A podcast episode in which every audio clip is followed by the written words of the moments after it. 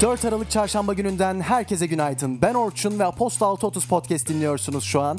Oldukça soğuk bir İstanbul sabahından sesleniyorum bugün sizlere. Yurdun geri kalanında da hava önceki günlere göre nispeten daha soğuk gözükmekte. Sıcak kalmayı eksik etmeyin değerli dinleyiciler. Bugün gündemimiz oldukça yoğun. Keyifli dinlemeler diliyorum.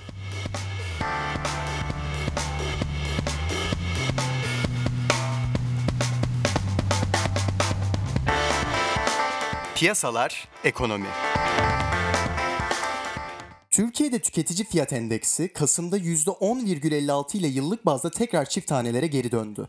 Yine de beklentinin altında kalan bu enflasyon verisi Merkez Bankası'nın bir sonraki toplantıda faiz indirimine gitmesi yönündeki beklentileri güçlendirdi. Türkiye Varlık Fonu, dış ticaret açığını azaltmak amacıyla 10 milyar dolarlık yatırımla rafineri ve petrokimya tesisi kuracak. ABD Başkanı Trump'ın Çin ile ticaret anlaşmasının 2020'deki başkanlık seçimleri sonrasına kadar bekleyebileceğini söylemesinin ardından Dow Jones 350 puanlık düşüş yaşayarak son 2 ayın en kötü gününü geçirdi. Dünyası şirketler. ABD ve AB arasındaki ticari ilişkilerde gerginlik sürüyor. ABD hükümeti Fransa'nın Amerikan menşeili dijital hizmetlere uyguladığı ek vergilere misilleme olarak Fransa'dan ithal edilen şampanya, peynir ve çanta gibi ürünlere %100 ek gümrük tarifesi getirmeyi planladığını açıkladı.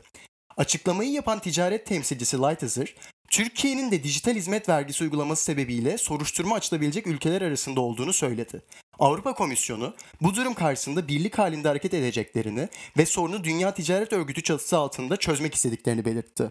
Dünya genelinde yarım milyara yakın aktif kullanıcısı olan video paylaşım uygulaması TikTok'a ABD'deki kullanıcıların kişisel verilerini gizlice Çin'e gönderdiği ve haksız kazanç elde ettiği iddiasıyla dava açıldı. TikTok daha önce bu verileri Çin'deki sunucularda saklamadığını açıklasa da verilerin Çin'de bulunan iki sunucuya gönderildiği tespit edildi. Verilerin kullanıcıları teşhis ve takip etme amaçlı kullanılabileceği belirtiliyor. Türkiye Otelciler Birliği önümüzdeki dönemde turizm gelirlerinin hedeflerin altında kalabileceğini söyledi. Girdi maliyetlerinde yaşanan %40'a yakın artışın ve getirilen yeni vergilerin Türkiye'deki oda fiyatlarını Atina, Milano ve Barcelona gibi tatil rotalarına yaklaştırdığı ve bu durumun sektörün rekabeti olumsuz etkilediği görülüyor. Teknoloji Startup Apple, 2019'da App Store'da yer alan en iyi uygulama ve oyunları açıkladı. En iyi iPhone uygulaması, Spectre Kamera. En iyi iPad uygulaması, Flow by Moleskine. En iyi iPhone oyunu, Sky, Children of the Light. En iyi iPad oyunu, Hyper Light Drifter. Listenin detaylı incelemesine e-posta bültenimizden göz atabilirsiniz. TikTok, özellikle Down sendromlu ya da yüzünde fiziksel farklılıklar olan kullanıcıların içeriklerinin uygulama içerisindeki erişimini kısıtladı. Şirketin bu hamlesinin sebebi ilgili kullanıcıları siber zorbalık ve istismara uğramaktan korumak olarak belirtilirken, uygulamanın moderatörleri uygun buldukları durumlarda bu kısıtlamaların kaldırılmasına yönelik karar verebilecekler. Facebook, çalışanlarını şirket dışında gelebilecek zorlayıcı sorulara yönelik eğitmek amacıyla Linebot isminde şirket içi bir sohbet robotu geliştirdiğini duyurdu. Linebot, başta Cambridge Analytica vakası olmak üzere son dönemde şirketin skandal olarak nitelendirilebilecek pek çok olaya isminin karışmasına karşılık çalışanlarının bu olaylarda nasıl rolleri olduğu gibi soruları daha güvenli bir şekilde yanıtlamaları için yardım etmeyi amaçlıyor. Amazon, Kuantum bilgisayar teknolojisini yazılımcılar ve araştırmacıların faydalanması amacıyla Amazon Web Services sunucuları üzerinden kullanıma açtı.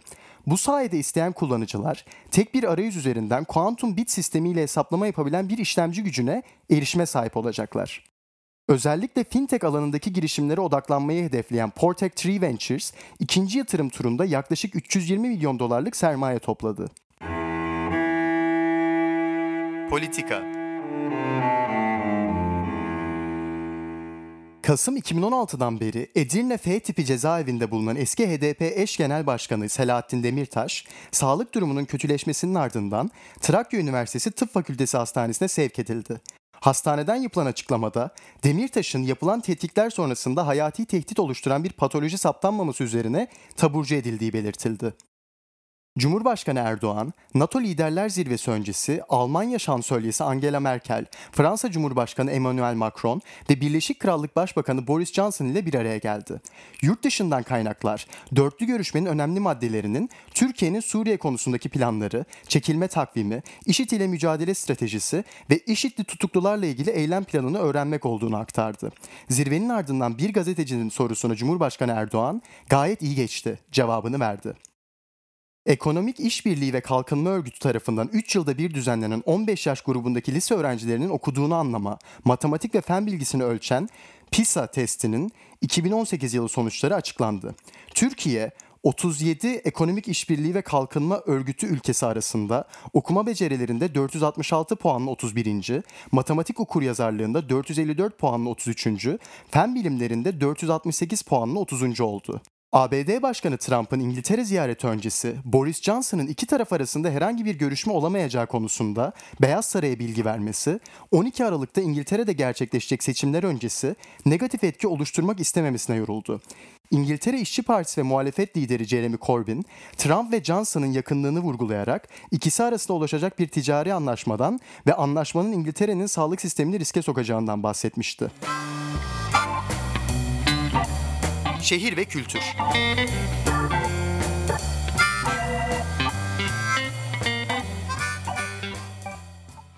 ...15 yıldır İtalya'da sahne alan tiyatrocu Serra Yılmaz'ın... ...Sancho Panza'yı oynadığı Don Quixote uyarlaması... ...İtalya turnesine çıkıyor. Özellikle özel hapishane sektöründe aktif rol oynayan yönetim kurulu üyeleri nedeniyle MoMA'ya gelen tepkiler artıyor. Geçtiğimiz haftalarda sanatçı Phil Collins'in MoMA'nın New York'taki Long Island City bölgesinde yer alan mekanı PS1'da açılan Hareket Tiyatrosu Körfez Savaşları 1991-2011 sergisinden bir video işini çekmesinin ardından bu hafta sanatçı Michael Rakowitz de sergideki video işinin durdurulmasını istedi.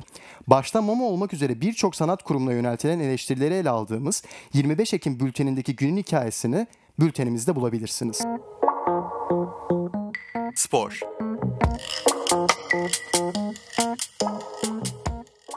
Euro 2020 biletleri bugün Türkiye saatiyle 16'da UEFA'nın sitesi üzerinden satışa çıkıyor. 18 Aralık günü yine aynı saatte sona erecek satışlar ilk gelen alır anlayışıyla yapılacak. Liverpool, YouTube'da premium içerik yayınlamaya başlayan ilk spor kulübü oldu. Geçtiğimiz ay yapılan çalışmada kulüp, yaklaşık 664 bin dolar aylık gelirle YouTube'dan en çok gelir elde eden kulüp olarak belirlenmişti. Kırmızılar, Türkiye'deki kullanıcılar için 2,5 ve 7,5 lira olarak belirlenmiş iki ücretli üyelik tipiyle üyelerine özel içerikler sunacak.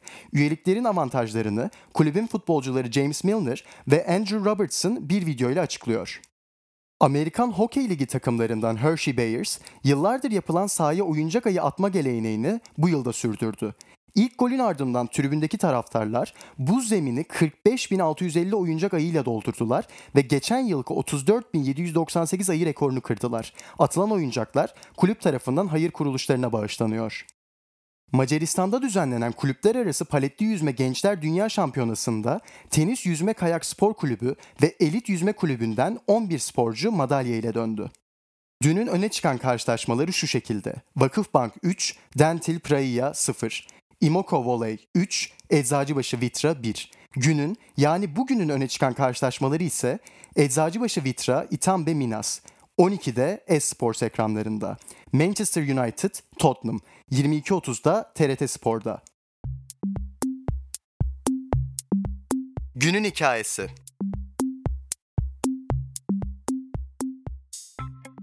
Sosyal medya, nefret söylemi ve önlemler. Almanya Başbakanı Angela Merkel, geçtiğimiz çarşamba günü yaptığı konuşmasında ifade özgürlüğünün sınırlarının olduğunu ve bu sınırların nefretin yayıldığı ve diğer kişilerin saygınlığının ihlal edildiği yerde başladığını belirtti. Merkel, konuşmasını ifade özgürlüğünün düzenlenmesinin şart olduğunu, aksi halde toplumun eskisi gibi özgür olamayacağını söyleyerek noktaladı. Şansölyenin bu konuşması, ülkede uzun süredir devam eden bir tartışmayı alevlendirdi. Ekip arkadaşım Ecenil tarafından yazılan günün hikayesinin kalan detaylarına e-posta bültenimizden erişebilirsiniz. Şimdiden keyifli okumalar diliyorum.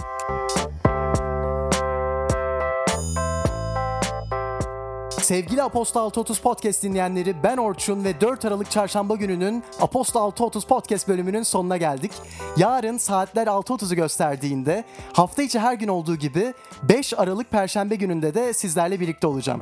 Kendinize iyi bakın ve mutlu bir gün geçirmeyi eksik etmeyin. Görüşmek üzere.